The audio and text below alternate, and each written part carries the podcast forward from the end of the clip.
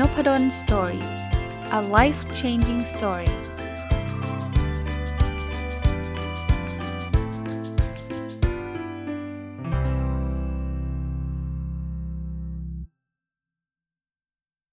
วัสดีครับ ยินดีต้อนรับเข้าสู่นพดล Story พอดแคสต์นะครับ วันนี้เอาหนังสือที่ผมอ่านจบไปสักพักหนึ่ง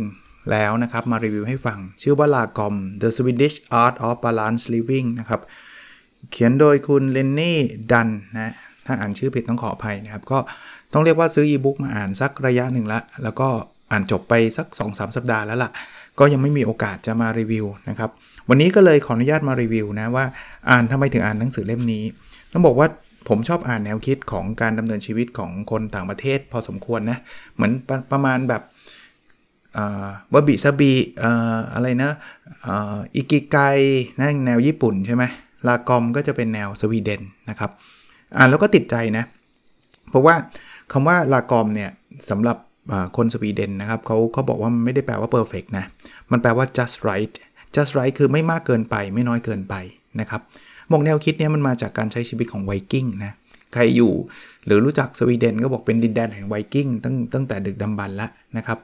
มันเป็นแนวคิดการทำงานร่วมกันแบ่งปันกัน ไม่ได้ให้บางคนเยอะได้มากเกินไป แล้วบางคนก็ได้น้อยเกินไป พูดง่ายๆนะผมผมมองว่ามันคือการลดความเหลื่อมล้ำอะ่ะคือต่างคนต่างมีชีวิตที่แบบพอเหมาะ พอดีนะครับ แนวคิดนี้มาช่วยทำให้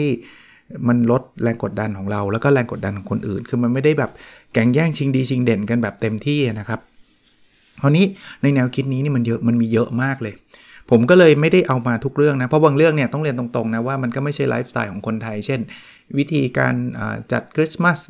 อะไรอย่างเงี้ยหรือ decorate หรืออะไรเงี้ยแต่อ่านแล้วได้ความรู้นะ คือคนเขียนเนี่ยเป็นคนอังกฤษผู้หญิง ซึ่งไปแต่งงานกับสามีชาวสวีเดนนะครับเขาก็ไปอยู่ที่สวีเดนจนกระทั่งเขาได้เรียนรู้วิถีชีวิตของคนสวีเดน แต่ว่าหลายอย่างมันก็เป็นฝั่งตะวันตก อันนั้นผมก็จะละไปนะ เพราะว่าเราก็ไม่ได้ค่อยนำนำมาใช้ ผมเอาอันที่ผมคิดว่าน่าจะมาปรับใช้ได้กับชีวิตของคนไทยได้ง่าย ๆนะครับ หรือเอาตรงๆก็ชีวิตผมนั่แหละนะครับเอาเป็นเอาเป็นหลักเนี่ยแต่ก็เอามาเล่าให้ฟังด้วย เรื่องแรกเนี่ยเป็นเรื่องเกี่ยวกับ personal life personal life ก็คือเขาบอกว่าเป็น lagom ในการดำเนินชีวิตส่วนบุคคลเราเนี่ยเริ่มต้นจากที่บ้านก่อนเลยนะเขาเรียก lagom home นะครับก็คอนเซปต์ lagom คือไม่มากไปไม่น้อยไป เพราะฉะนั้นเนี่ยบ้านที่เป็นแนวลากอมก็จะเป็นบ้านที่ไม่มีเฟอร์นิเจอร์เยอะเกินไป แต่ก็ไม่ใช่แบบเซนแบบไม่มีอะไรเลยนะคือไม่เยอะหรือไม่น้อยเกินไป คราวนี้บ้านของเราส่วนใหญ่เนี่ยต้องบอกว่าคนส่วนใหญ่นะเรามักจะมีของเต็มไปหมดเลยนะครับเพราะนั้น หลักการของลากอมอย่างแรกก็คือ อย่าเอาของเข้ามาเยอะนะครับ อย่าให้มีของในบ้านมากเกินไปบางคนบอกอาจารย์ตอนนี้มันมีอยู่เยอะแล้ว เยอะแล้วก็ต้องทิ้ง อะไรที่ไม่จำเป็นก็ทิ้งออกไปคล้ายๆ แนวคอนโดมาริเอะครับที่เขาจะจัดบ้านให้มันแบบของน้อยๆอย่างเงี้ยก็ในในหนังสือก็เล่าให้ฟังว่าเฮ้ยคุณลองลองเลสดูว่าของที่คุณมีเนี่ยมันมีอะไรบ้างนะครับ คราวนี้ไม่ได้บอกว่าจะตั้งหน้าตั้งตาทิ้งจนกระทั่งไม่มีอะไรเลยเขาบอกว่าให้นึกว่าบ้านเรามันมีพื้นที่จำกัด เพราะนั้นเนี่ยของเนี่ยที่เข้ามาเนี่ยควรจะเป็นของที่มันมันมีความหมายมากๆกับเรานะครับเอาเข้ามาก็ได้นะ ไม่ได้ห้ามนะ ไม่ได้ห้ามซื้อของเข้ามา แต่เขาบอกว่าหลักการก็คือต้องเป็นของที่เป็น meaningful items meaningful item ก็คือเป็นของที่แบบมันมันมีคุณค่าทางจิตใจนะครับ แล้วเขาบอกว่าบางคนเนี่ยเหอของใหม่เขาบอกของใหม่ไม่จำเป็นจะต้องดีนะ ถ้าของใหม่นั้นไม่ได้ใช้หรือของใหม่นี่เข้ามาเกะกะ มันก็ไม่ดีกับบ้านนะครับหรือเฟอร์นิเจอร์เนี่ยคุณนึกถึงอีเกียครับ เวลาเราไปซื้อเนี่ยเขาจะพบว่ามันมีเฟอร์นิเจอร์ประเภท multi purpose furniture นะคือนั่งเป็นโซฟาก็ได้ นอนเป็นเตียงก็ได้เขาชอบมากเลยคนสวีเดนชอบแบบนี้ เพราะว่ามันมันทำให้ของนั้นน่ะมันไม่เยอะไง มันไม่ต้องซื้อโซฟาอันนึง เตียงอันนึง อะไรอันนึงเนี่ยอีเกียก็เป็นบริษัทเฟอร์นิเจอร์ของสวีเดน นะครับ เพราะนั้นเลือก multi purpose furniture คือเฟอร์นิเจอร์ที่มันใช้ได้หลากหลายรูปแบบนะครับ อีกอีกเรื่องหนึ่งคือถ้าเกิดใครเป็นคนชอบธรรมชาตินะเขาบอกเอาธรรมชาติเข้ามาในบ้านได้นะ เช่นเอาเปลือกหอยเข้ามาถ้าชอบ หรือว่าต้นไม้นะครับ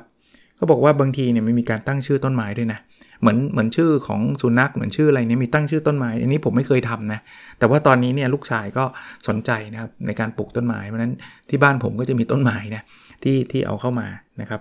นั้นหรือแม้กระทั่งแบบนี้นะมุมแบบนี้นะไปเที่ยวไหนมาเนี่ยอาจจะเอาทราย สมมุติว่าเราไปเที่ยวกรีซเราไปเที่ยวมาลดีฟเราไปเที่ยวประเทศไทยถ้าถ้าถ้าถ้าอยู่สวีเดนมาเที่ยวไทยเนี่ยเขาจะเอาทราย แต่เขาไม่ได้ไปเก็บไอ้พวกแบบเขาเรียกว่าอะไรนะปะปะการังหรืออะไรที่มันเป็นของที่เขาควรจะอนุรักษ์ไม่ได้แบบนั้นนะหยิบทรายเข้ามาใส่ขวดนะครับแล้วก็บอกว่าเนี่ยมันเป็นหาดทรายจากที่ไหน อย่างเงี้ยมันจะเป็นฟีลลิ่งแบบเนี้ยของที่มันมีคุณค่าทางจิตใจต่างๆ อีกเรื่องหนึ่งที่เขาแนะนำในการทำบ้านให้น่าอยู่ก็คือ พยายามให้แสงเข้ามาในบ้าน อันนี้ผมเข้าใจเลยครับ คนสวีเดนเนี่ยอยู่ในยุโรปแล้วยุโรปเหนือด้วย เพราะฉะนั้นเนี่ยมันจะมีบางฤดูกาลเนี่ยโอ้โหคือแบบ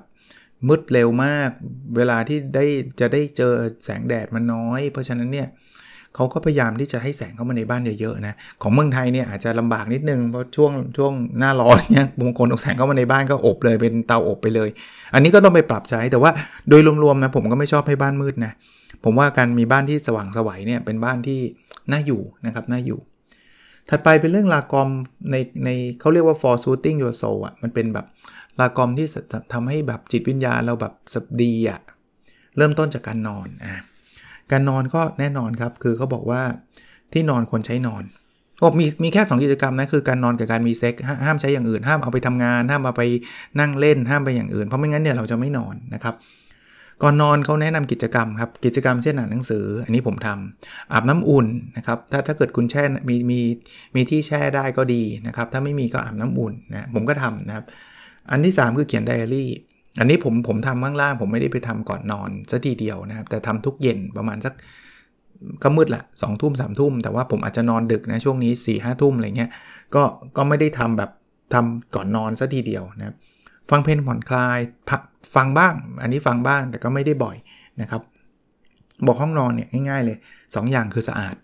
คือห้องนอนที่แบบสกรปรกมีกลิ่นอะไรเงี้ยมันก็นอนหลับไม่ดีใช่ไหมกับอันที่ 2 คือมีของน้อยๆ อันนี้ก็พยายามนะ ส่วนใหญ่เตียงผมนอกจากมีมีหมอนมีหมอนข้างแล้วก็จะมีหนังสือแค่นั้นเองครับนอกนั้นก็ไม่มีอะไรนะครับ ก็พยายามจะทำแบบนั้น เทคนิคอีกอันหนึ่งที่เขาแนะนำในลากอมก็คือ ก่อนนอนต้องทำให้ห้องมืดที่สุดครับนะอย่าอย่าเปิดให้มันสว่างสวัยนะครับ เพราะว่าเราจะนอนหลับไม่สนิทเพราะนั้นเนี่ยห้องนอนควรจะมืดคราวนี้พอตื่นมาปุ๊บตอนเช้าทำอะไร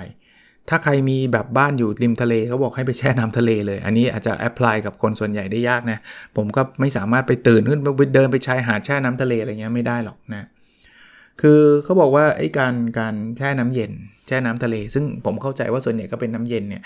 มันทำให้ภูมิป้องกันโรคเพิ่มขึ้นครับ แล้วก็น้ำเย็นเนี่ยมันจะมีมีการกระตุ้นเขาเรียกว่าเวลาอาบน้ำเย็นนะ มันจะทำให้เอ็นดอร์ฟินเพิ่ม อันนี้ไม่เคยลองนะครับเอ็นดอร์ฟินก็สารความสุขต่างๆ ผมผมส่วนใหญ่ผมอาบน้ำอุ่นนะผมหนาวผมขี้หนาวนะครับแล้วก็ลดอาการแพ้ด้วยนะ ถ้าเกิดไปแช่ในทะเลเนี่ยเขาบอกว่าช่วยช่วยลดอาการแพ้อันนี้ก็โน้ตไว้นิดนึงมันเพลินเห็นน่าสนใจนะ ถึงแม้ว่ามันจะ apply กับคนส่วนใหญ่ได้ยากอะแช่น้ำทะเลเนี่ย แต่ว่าก็เล่าให้ฟัง แล้วก็มีความสัมพันธ์ทางเพศดีขึ้นด้วยนะ แล้วก็สร้างความสุขต่างๆ หรือ เขาแนะนำว่าลองไปซาวน่าก็ได้ อันนี้อีกอีกอีกแนวหนึ่งไปซาวน่าก็ต้องไปอบ มีความมีความร้อนใช่ไหมเขาบอกว่าพับปิกซาวน่าเนี่ย นอกจากที่เราแบบสดชื่นแล้วเนี่ย เราจะได้ไปพบปะผู้คนนะครับ เมืองไทยก็อาจจะไม่ได้มีเยอะมากนักนะครับ มีในฟิตเนสต่างๆนะครับ เท่าที่ผมจะทราบนะ อีกกิจกรรมหนึ่งนอกจากเรื่องของการนอน แล้วก็ตื่นเช้ามาเนี่ยคือการเดินป่า อันนี้อาจจะบ้านเราอาจจะถ้าคนอยู่ในกรุงเทพก็นึกถึงสวนสาธารณะก่อนก็ได้ เพราะมันจะคงยากที่จะไปเดินป่า คนอยู่ต่างจังหวัดเนี่ยอาจจะง่ายหน่อย ถ้าใครอยู่แถวๆป่าเนี่ยคือมันทำให้เราใกล้ชิดธรรมชาตินะครับนะหรือใครอยู่ใกล้ทะเลก็เดินชายหาดก็ได้นะแล้วจริงๆไม่จำเป็นต้องไปกับเพื่อนนะไปคนเดียวเงียบๆสงบสงบได้ แต่เขาบอกว่าต้องมีความระมัดระวังนิดนึงเขาบอกว่าอย่าไปเดินผิวปาก หรือทำเสียงรบกวนเพราะว่ามันไปกระตุ้นสัตว์ป่า อันนี้ถ้าเกิดเป็นป่าที่แบบ ป่าที่มันมีสัตว์ป่าเนี่ยเราก็ต้องระวังเรื่องนั้นด้วยแล้วยิ่งเดินไปคนเดียวไปเจอหมีไปเจออะไรเงี้ยนึกนึกถึงสวีเดนอะมันมีป่าแบบเป็นภูเขาเลยอะอันนั้นเขาก็ต้องเตือนไว้ แต่ว่าถ้าเราไปเดินอยู่สวนสาธารณะคงไม่เจอหมีมั้งไม่เจออะไรแบบนั้นนั้นก็ไม่ต้องกลัวนะครับเขาบอกว่าแม้กระทั่งเก็บของป่ายังได้เลยนะ แต่โน้ตไว้นิดนึง ต้องไม่ใช่ของที่เป็นของต้องห้ามหรือของระวังของมีพิษนะครับ หรือของสกปรกบางคนเก็บใส่ปากเลยอย่างเงี้ย อันนี้อันตรายนะครับ ส่วนวันหยุดเนี่ยก็พยายามท่องเที่ยวนะครับพยายามท่องเที่ยวอย่าแบบนั่งดู Netflix เฉยๆ อยู่บ้านเนี่ยไม่ไม่ไม่ดีนะครับ3ครับเป็นไม่ใช่สครับ อีกอันนึงก็คือ The Lagom Guide to Physical Happiness นะครับก็คือพูดถึงเรื่องการกินการออกกำลังกายต่างๆนะเขาบอกว่าก็ลากอมคือ just right ใช่ไหมเอาพอเหมาะพอสม เพราะฉะนั้นเนี่ยกินก็ต้องไม่เยอะจนเกินไปนะครับ กินให้มันให้มันพอเหมาะ ออกออกกำลังกายเนี่ยเขาบอกว่ามันมันจะช่วยเราได้เยอะเลยนะครับ จะให้ดีเนี่ยคือบางคนบอกไม่มีเวลาเนี่ยเขาบอกให้เราไปผนวกเข้ากับงานประจำวัน คือถ้าเกิดบอกว่าโหทำงานตลอดเขาบอกเอาง่ายๆนะจะขับรถไปถ้าถ้าแทนที่จะขับรถไปเนี่ยเดินไปแล้วกัน ถ้ามันอยู่ใน range ที่เดินได้เดินมันคือการออกกำลังกาย หรือแทนที่จะใช้ลิฟต์เนี่ยลองขึ้นบันไดดู มันก็คือการออกกำลังกายนะครับรวมทั้งการแต่งตัวด้วยนะเขาก็บอกต้องแต่งให้เหมาะกับฤดูกาล ก็ฤดูกาลของสวีเดนมันคง extreme นะครับหน้าร้อนก็ร้อนหน้าหนาวก็หนาวมากนะครับของเมืองไทยมันก็คงคล้ายๆ กันกับกับกับทุกหน้า ถึงแม้ว่าช่วงนี้เนี่ยอาจจะเป็นช่วงที่ที่เย็นๆนิดนึงเนาะแต่มันก็ไม่ได้หนาวอะไรมากนะครับ แต่ก็ให้แต่งกายให้เหมาะสมนะครับอีกเรื่องคือ lagom key to success อันนี้คือเรื่องความสำเร็จนะเขาเน้นเรื่องนี้มากนะครับ work life balance ประเทศฝั่งสแกนดิเนเวียเนี่ยจะเป็นประเทศที่ค่อนข้างได้รับการเรตติ้งในเรื่องของ happiness สูงมากนะ เรื่องของความสุขสูงมากนะครับ เพราะว่าเขาเน้นเรื่องของไม่ใช่ทำงานหนักแบบโหแบบเต็มที่กับตีสองอะไรเงี้ยเขาไม่ชอบนะครับ มันคือ work life balance นั่นคือใช้เวลางานเวลาชีวิตให้มันสมดุลกัน เขาเน้นการตื่นเช้านะครับ ถ้าเป็นไปได้จะไม่ค่อยแบบนอนจนถึง3โมงบ่ายสามค่อยตื่นอะไรเงี้ยเขาก็จะตื่นเช้านะครับแล้วก็นอนเร็ว แล้วก็ทำงานเนี่ยเขาจะมีมีหลักการพักพักเบรกเขาบอกว่าที่ดีของเขาเนี่ยทำงาน 52 นาที แล้วพักเบรก 17 นาที ผมไม่รู้ว่าตัวเลขนี้มาจากไหนนะเป็นตัวเลขที่น่าสนใจเพราะมันเป็นแบบตัวเลขไม่ใช่ว่าทำงานครึ่งชั่วโมงพัก 5 นาทีอะไรเงี้ยมันเป็นตัวเลขที่แบบแปลกๆ แต่ว่าเข้าใจว่าคงมีงานวิจัยนะครับ support นะครับกินอาหารที่ยังเขาบอกอย่าไปกินบนโต๊ะทำงาน เดินออกไปกินข้างนอกนะครับจะดีกว่านะครับอันนี้อันนี้หลายหลาย หลายที่หนังสือหลายเล่มก็พูดตรงกันนะครับ แล้วถ้าอยากเอาธรรมชาติเข้ามาคือลองเอาต้นไม้มาบนโต๊ะทำงาน มันก็จะสดชื่นขึ้นนะครับ อันนี้คือเรื่องของงานนะ แล้วก็เรื่องของอเขาเรียกว่า switch off แล้วก็ saving up ก็คือการแบบหยุดพักหยุดหยุดคิดต่างๆเนี่ย แนะนำเช่นเขาบอกว่าเวลาจะเจอคนเนี่ย ถ้าเป็นไปได้วงเล็บนิดนึง เพราะช่วงนี้มันอาจจะเป็นโควิดเป็นเป็นสิ่งพิเศษที่เกิดขึ้นว่าเราต้องระวัดระวังเรื่องโซเชียลดิสแทนนะครับ แต่ว่าถ้าเป็นทั่วๆไปเนี่ยเฟส e ูเฟสก็จะช่วยทำให้เราใกล้ชิดหรือ หรือพูดคุยกันได้ง่ายกว่าการแบบโทรศัพท์ หรือการใช้อีเมลนะครับ ก็เขาก็บอก Face to Face ก็ดีนะครับ แต่ว่าถ้าเป็นโควิดก็ระวังนิดนึง เพราะว่าตอนนี้ก็อย่าเพิ่ง อันนี้ผมพูดแทรกเข้ามานะว่าอย่าเพิ่งวางใจกัน ผมเห็นทุกคนก็แบบอยากแฮงเอาท์อยากแบบเราต้องอะไรนะ อยู่กับมันให้ได้ อันนั้นเข้าใจนะ ผมเข้าใจเลยว่าเราต้องอยู่กับมันให้ได้ แต่ว่าจังหวะต้องดูนิดนึง เพราะว่าตอนนี้อยู่ดูที่เยอรมันเนี่ยติดกันวันละ5 0,000 คนละแล้วเราคงไม่อยากให้ประเทศเรามีตัวเลขนั้นกลับขึ้นมาอีกใช่ไหมครับนั้นอยากจะไปพักผ่อนหย่อนใจ อยากจะไปเจอใครต่อใครก็ต้องระวังตัวนะครับ ใส่หน้ากงหน้ากากให้ดีนะครับ อย่าไปคิดว่าโอ้ยฉีดวัคซีนแล้วไม่เป็นไร มันยังมีโอกาสระบาดแล้วคนฉีดวัคซีนครบ 2 เข็มเรายังไม่ถึงครึ่งประเทศเลยนะ หรือประมาณแค่ครึ่งประเทศเองนะเหลืออีกครึ่งประเทศเลยนะครับที่เขายังมีความเสี่ยงสูงมากนะถ้าเราฉีดแล้วก็ระวังคนที่ยังไม่ฉีด ถือว่าเราก็ช่วยเหลือเพื่อนมนุษย์ด้วยกันเขาก็อาจจะยังไม่มีวัคซีนเข้าไปถึงหรือว่าไม่มีความข้อจำกัดบางอย่าง บางคนก็ฉีดไม่ได้นะ เพราะว่ามันแพ้มันอะไรอย่างเงี้ยก็ต้องต้องเป็นห่วงเขาด้วยนะครับในส่วนนั้นนะครับ ถัดไปคือเขาบอกว่าระวังเรื่องของการเรื่องการใช้อินเทอร์เน็ต พยายามหาเวลาตัดขาดจากอินเทอร์เน็ตบ้างในบางช่วงนะ บางคนเนี่ยอยู่กับอินเทอร์เน็ต 24 ชั่วโมงเลย อันนั้นก็เกินไปนะครับเขาแนะนำบอกว่าทุกปีเนี่ยควรจะ take annual leave ถึงแม้ว่าเราแบบว่า เออ ก็ไม่เป็นไรไม่ไม่หยุดก็ได้อะไรเงี้ย แต่ว่าถ้าเป็นสวีเดนเขาเขาแนะนำเลยว่า ถึงเวลามันมีวันลาหยุดต้องต้องลา มันเป็นการที่บอกอะ switch off ก็คือแบบหยุดหยุดเรื่องงานแล้วก็ เราจะได้มีมีเติมพลัง ผมใช้คำว่าเติมพลังก็แล้วกันนะครับ เรื่องการใช้เงินก็บอกใช้เงินอย่างประหยัด ประหยัดไม่ใช่ตรณี ประหยัดก็คือไม่ใช้แบบฟุ่มเฟือยมากจนเกินจำเป็น เพราะว่าเงินมันก็จะเป็นสิ่งที่กำหนดความสุขเราได้ just right อะลากอมอะคือใช้ได้แต่ไม่ใช้เวอร์เกินไปหรือไม่ใช้เลยอย่างเงี้ยมันมันต้องอยู่กลางๆ ประหยัดเงินก็ประหยัดระดับหนึ่งกลางๆนะครับ อีกเรื่องหนึ่งคือเรื่องของความสัมพันธ์เรื่องของเพื่อนฝูงนะครับ เขาบอกลากอมสอนให้เรารู้จักฟังนะครับ เพราะนั้นเวลาพูดกับใครเนี่ยใช้ทักษะการฟังให้สูงนะ คนที่คุยกับเราเนี่ยเขาก็อยากคุยแล้วก็อยากอยากอยากให้เราฟังนะ เพราะนั้นฟังนะครับ มีความซื่อสัตย์นะ ถ้าคิดยังไงบอกแบบนั้นเขาบอกปฏิเสธด้วยความซื่อสัตย์ดีกว่าตอบตอบรับด้วยความไม่จริงใจ ชอบคำนี้มากนะครับ ตอบรับด้วยความไม่จริงใจคือแบบ เออไปก็ได้แต่จริงๆโอ้โหนี่เฮงซวยฉันไม่อยากไปอย่างนี้ไม่ดีสู้บอกว่าขอขอไปนะ ผมติดธุระผมไม่สามารถไปได้นี่ตอบรับด้วยความซื่อเอ้ยปฏิเสธด้วยความซื่อสัตย์นะครับ ตรงเวลาเวลาของเรามีค่าเวลาของคนอื่นก็มีค่านะครับ บางคนบอกโอ๊ยฉายไปแค่ 15 นาที 15 นาทีของเราอาจจะไม่มีประโยชน์อะไร แต่สำหรับเขาอาจจะมีประโยชน์มากก็ได้ เพราะฉะนั้นเนี่ยเป็นคนที่ตรงเวลานะครับ ให้ความสนใจกับคนที่อยู่ตรงหน้า เราคุยกับใครคนนั้นคือคนที่สำคัญที่สุดในโลกนะครับเพราะนั้นเนี่ยให้ความสำคัญก็คือฟังเขาไม่ใช่มารยาทที่ไม่ดีหรือสิ่งที่ไม่ควรทำคือเขาคุยเราเล่นมือถือนะครับมันมันโอ้โหคนคุยมันรู้สึกนะว่าแบบไม่ได้ฟังเลยนะถึงแม้ว่าจะเป็นคนใกล้ชิดกันก็เหอะนะครับผมผมเตือนไว้บางทีบอก ก็ลูกพูดขี้เกียจฟังลูกก็เลยเล่นมือถือลูกก็ไม่อยากคุยกับเรานะตรงๆเป็นแบบนั้น แล้วก็ นั่งดื่มกาแฟกันง่ายๆนะครับลากอมก็แบบนี้แหละก็นั่งคุยนั่งดื่มกันนะครับแล้วเขาก็พูดถึงกาแฟนะลากอมไกด์ to relationship อันนี้เป็นเรื่องความสัมพันธ์สัมพันธ์ในครอบครัว สามีภรรยาอย่างเงี้ยเขาแนะนำให้ให้เราแบ่งงานกันทำนะครับ แล้วเวลาแบ่งไม่ใช่แบ่งตามเพศว่า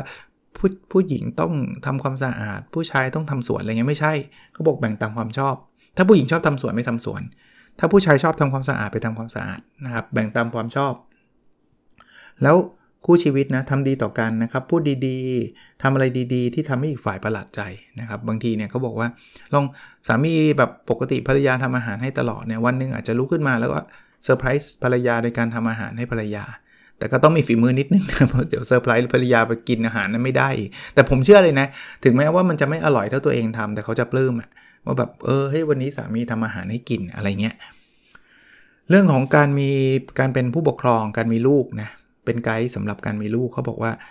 ให้เวลาคุยกับลูกแบบตัวต่อตัวนะครับ บางคนมีลูก 4 คน 3 คน 2 คนเนี่ยไม่เคยได้คุยกันแบบวันทูวันให้เวลากับเขาแบบตัวต่อตัว แล้วเขาบอกว่าบางทีเด็กอาจจะมีอารมณ์เบื่อเขาบอกปล่อยให้เขาเบื่อบ้างนะครับ การเบื่อนี่ทำให้เขามีจินตนาการทำอะไรสนุกสนุกเองอย่าแบบเฮ้ยเห็นลูกว่างไม่ได้เราจะต้องไปคุยไปทำไปอะไรอย่างเงี้ยบางทีปล่อยให้เขาเบื่อบ้างก็ได้นะครับเรื่องของเล่นต้องระวังนะครับ บางทีคุณพ่อคุณแม่ หลาย ๆ คนก็จะแบบโอ้ยซื้อของเล่นมาให้ลูกแบบกองพเนิน ผมก็เป็นตอนเด็กๆ คือผมยอมรับนะบางทีเนี่ยเราพอเวลาเราน้อย เช่น ผมตอนนั้นผมทำงานหนักมากนะสอนหนังสืออะไรเยอะเต็มไปหมดเลยทำวิจงวิจัยเนี่ยมันเหมือนพยายามหาอะไรมาชดเชยเขาอะพอกลับบ้านต้องเอาซื้อของเล่นไปให้เขาอะไรเงี้ยจริงๆเขาก็ไม่ได้ต้องการของเล่นหรอกเขาต้องการเวลาเรามากกว่า เพราะนั้นอย่าให้ของเล่นมากจนเกินไปนะครับ เรื่องการเรียนนะเขาบอกว่า ก่อนเข้าโรงเรียนเนี่ยสอน 3 เรื่องพอ สอนลูก 3 เรื่อง 1. ให้เป็นเพื่อนที่ดี 2. ให้แบ่งปัน 3. ให้ขอบคุณ 3 เรื่องนี้ปลูกฝังให้เด็กเล็ก ๆ ก่อนเข้าโรงเรียน ให้เขาเป็นเพื่อนที่ดี มีจิตใจเอื้อเฟื้อเผื่อแผ่นะครับ ให้แบ่งปันนะมีอะไรแบ่งกัน แล้วก็ให้รู้จักขอบคุณนะครับของออสวีเดนเนี่ยเขาเข้าเรียนช้านะเจ็ดขวบเขาค่อยให้เข้านะ จริง ๆ แนวแนวสแกนดิเนเวียจะเป็นแนวนั้นนะ ฟินแลนด์ก็เหมือนกันนะเขาไม่ได้เข้าแบบของเราโหสามขวบมีเข้าติวอะ ติวเข้าลงเข้าอนุบาลนะติวนะไม่ใช่เข้าเรียนอนุบาลอย่างเดียวนะติวเนี้ยคือแบบเยอะมากนะครับ เรื่องของเอ่อ community เรื่องของสังคมนะครับ lagom guide to community ก็คือแนวคิด lagom สู่สังคมเนี่ยเขาบอกว่าง่ายๆครับอยากมีความสุขเนี่ยง่าย ๆ เลยถ้าเราอยากมีนะ ซึ่งทุกคนคงอยากมี ให้ทำให้ผู้อื่นมีความสุข เพราะนั้นการไปเป็นวอลเนเทียการไปทำให้ผู้อื่นมีความสุขเนี่ยมันไม่ได้ ทำแล้วเราเสียอะไรไปเลยนะ เราจะได้ด้วย เราจะได้ความสุขกลับมามหาศาลนะครับ แนะนำให้ไปเป็นอาสาสมัคร หรือทำพวก random act of kindness random act of kindness คือแบบการไปช่วยเหลือให้ความกรุณากับคนอื่น ๆ โดยที่ไม่จำเป็นจะต้องเป็นคนที่เรารู้จัก เช่นอย่างอย่างเมืองนอกเนี่ยอาจจะแบบซื้ออาหารให้ homeless อย่างเงี้ย and random random act of kindness หรือว่าจูงคนแก่ข้ามถนน อะไรอย่างเงี้ยนะครับ คือคืออะไรก็ได้ที่เราเจอในชีวิตประจำวันแล้วเราได้ไปช่วยเหลือเขาอะอย่างนั้นนะครับ แล้วเราก็จะรู้สึกดี อันนี้ลองลองทำกันดูนะครับ ผมคิดว่าเป็นเป็นไอเดียที่ดีเลยแหละถัดไปเป็นเรื่องของเอ่อ daily life นะครับชีวิตประจำวันนะครับ เป็นเป็นเป็นชีวิตประจำวันที่เกี่ยวข้องกับเรื่องของ eco อะ eco คือเรื่องของสิ่งแวดล้อมนะครับสิ่งแวดล้อมเขาแนะนำตั้งแต่ขี่จักรยานนะครับถ้าเป็นไปได้นะรถมันแบบมัน burn น้ำมันไงถ้าขี่จักรยานมันไกลไป ต้องขับรถก็พยายาม ride sharing ride sharing ก็คือเป็นเหมือนกับในในเมืองนอกมันมีสตาร์ทอัพเลยนะครับ ที่ใครจะไปช่วงที่ไหนก็แชร์รถกันนะครับ หรือ carpool อย่างเงี้ยนะครับ carpool ก็เฮ้ยเราจะเช่ารถเนี่ยเราเราเราแชร์กันได้ไหมนะครับหรือเมืองไทยก็มีนะมีอยู่ช่วงหนึ่งฮิตกันมากๆเลยคาพูเฮ้ยเราจะไปตรงนี้ใครไปบ้างนะครับหรือถ้าเกิดมันมันทำลำบากงั้นก็ไปรถไฟฟ้าได้ไหมนะหรือ ใช้ใช้รถที่มันเป็นอิเล็กทริกคาร์ตอนนี้ก็มีออกมาเยอะแยะ เมืองไทยก็ก็เริ่มมากขึ้นเรื่อยๆนะ คนก็สนใจมากขึ้นเรื่อยๆ รถคันคันล่าสุดของผมก็เป็นไฮบริดล้วนะครับ ซึ่งราคามันแพงนะ แพงกว่ารถที่มันใช้เบนซินอย่างเดียวแต่ส่วนตัวก็ชอบชอบเรื่องอีโก้เรื่องของเรื่องของสิ่งแวดล้อมพอสมควรนะครับ แต่วันหนึ่งก็คงเปลี่ยนเป็นอิเล็กทริกคาร์ในที่สุดนะหรือจะเป็นพวก Public Transportation อื่นๆนะครับ เพราะว่ามันมันมันใช้แล้วคุ้มไงนะ ถ้าเป็นไปได้ก็อย่างรถไฟฟ้าตอนนี้ในกรุงเทพก็เริ่มมีหลากหลายสายนะครับ ก็อาจจะช่วยได้นะครับ หรือถ้าเกิดจะต้องจะต้องจะต้องขับรถเพราะว่าโอ้มันมันลำบากลำบนมาก ก็พยายามดับเครื่องเวลาเวลาจอดรอนะครับ เข้าใจนะ ดับเครื่องมันร้อน แต่ว่าถ้าจะช่วยโลกให้ดีขึ้นก็พยายามหน่อยก็แล้วกันนะ ส่วนตัวบางทีผมก็มีบ้างอะ่ะต้องต้องยอมรับตรงๆว่ามีบ้างก็แบบมันหยุดแป๊บเดียวเราก็ขี้เกียจดับะนะแต่ก็เตือนตัวเองด้วยนะครับ หรือเอาไม่ต้องเกี่ยวกับรถนะ ซื้อของใหม่น้อยลงครับการซื้อของใหม่เนี่ยมันเป็นการดึงทรัพยากรของของโลกออกมาใช้เพิ่มขึ้นนะ ถ้าของเดิมมันยังพอใช้ได้อยู่ก็ใช้ของเดิมไปก่อนนะครับ หรือถ้าจะเป็นต้องซื้อซื้อพวก green product green product เนี่ยก็จะมีตราเลย ว่ามันมีกระบวนการผลิตที่รักษาสิ่งแวดล้อมมันใช้ของรีไซเคิลใช้อะไรพวกเนี้ย หรือบางทีใช้ของมือสองก็ได้นะ ไม่จำเป็นต้องซื้อของมาอย่างเดียวนะครับ ของมือสองมันก็คือคล้ายรีไซเคิลแหละ ของที่คนอื่นไม่ใช้แล้วเราก็นำกลับมาใช้ หรือเหนือกว่านั้นคือแบ่งกันใช้ คือบางอย่างเนี่ยเราแบบปีหนึ่งใช้ครั้งเดียวไอ้เพื่อนร่วมเพื่อนเพื่อนบ้านเราก็ปีหนึ่งใช้ครั้งเดียวเนี่ยแบ่งกันใช้ได้ในหนังสือเขาบอกว่าบางทีเครื่องมือช่างเนี่ยมันไม่ต้องมีบ้านอะไรชุดหรอกถ้าเกิดเรามีสัมพันธ์ที่ดีกับเพื่อนบ้านนะเออเราอยากได้สว่านก็ไปยืมเพื่อน เพื่อนก็อยากได้เลื่อยก็มายืมเราอะไรอย่างเงี้ยนะแล้วก็ ถ้ามีทักษะในการซ่อมของก็จะดี บางคนเนี่ยเสียปุ๊บทิ้ง แล้วก็ซื้อใหม่ เสียปุ๊บทิ้งซื้อใหม่ ถ้าเราสามารถซ่อมเป็นก็จะดี สรุปให้ฟังนะครับหนังสือชื่อลากอมเนี่ยคือเขาบอกว่ามันไม่ใช่การปฏิเสธตัวเอง แต่เป็นการมีความสุขแบบพอดี ผมว่าเป็นหนังสือที่ดีนะ ผมอ่านอีบุ๊กนะครับอ่านอีบุ๊กแล้วก็จดไว้ในสมุดแนวคิดต่างๆ มันยังมีอีกหลายเรื่องอย่างที่ผมเล่าให้ฟังในเรื่อง การฉลองคริสต์มาสจันการทำนู่นทำนี่แต่ว่าโดยส่วนตัวเนี่ยไม่ได้ จะเรียกว่าไม่ได้ ไม่ได้อินเรื่องนั้น แล้วก็คิดว่าคนไทยก็ไม่ได้เอาไปฉลองกันขนาดนั้นนะครับ โอเคนะครับ หวังว่าจะเป็นประโยชน์ครับ แล้วเราพบกันในสดถัดไปนะครับ สวัสดีครับ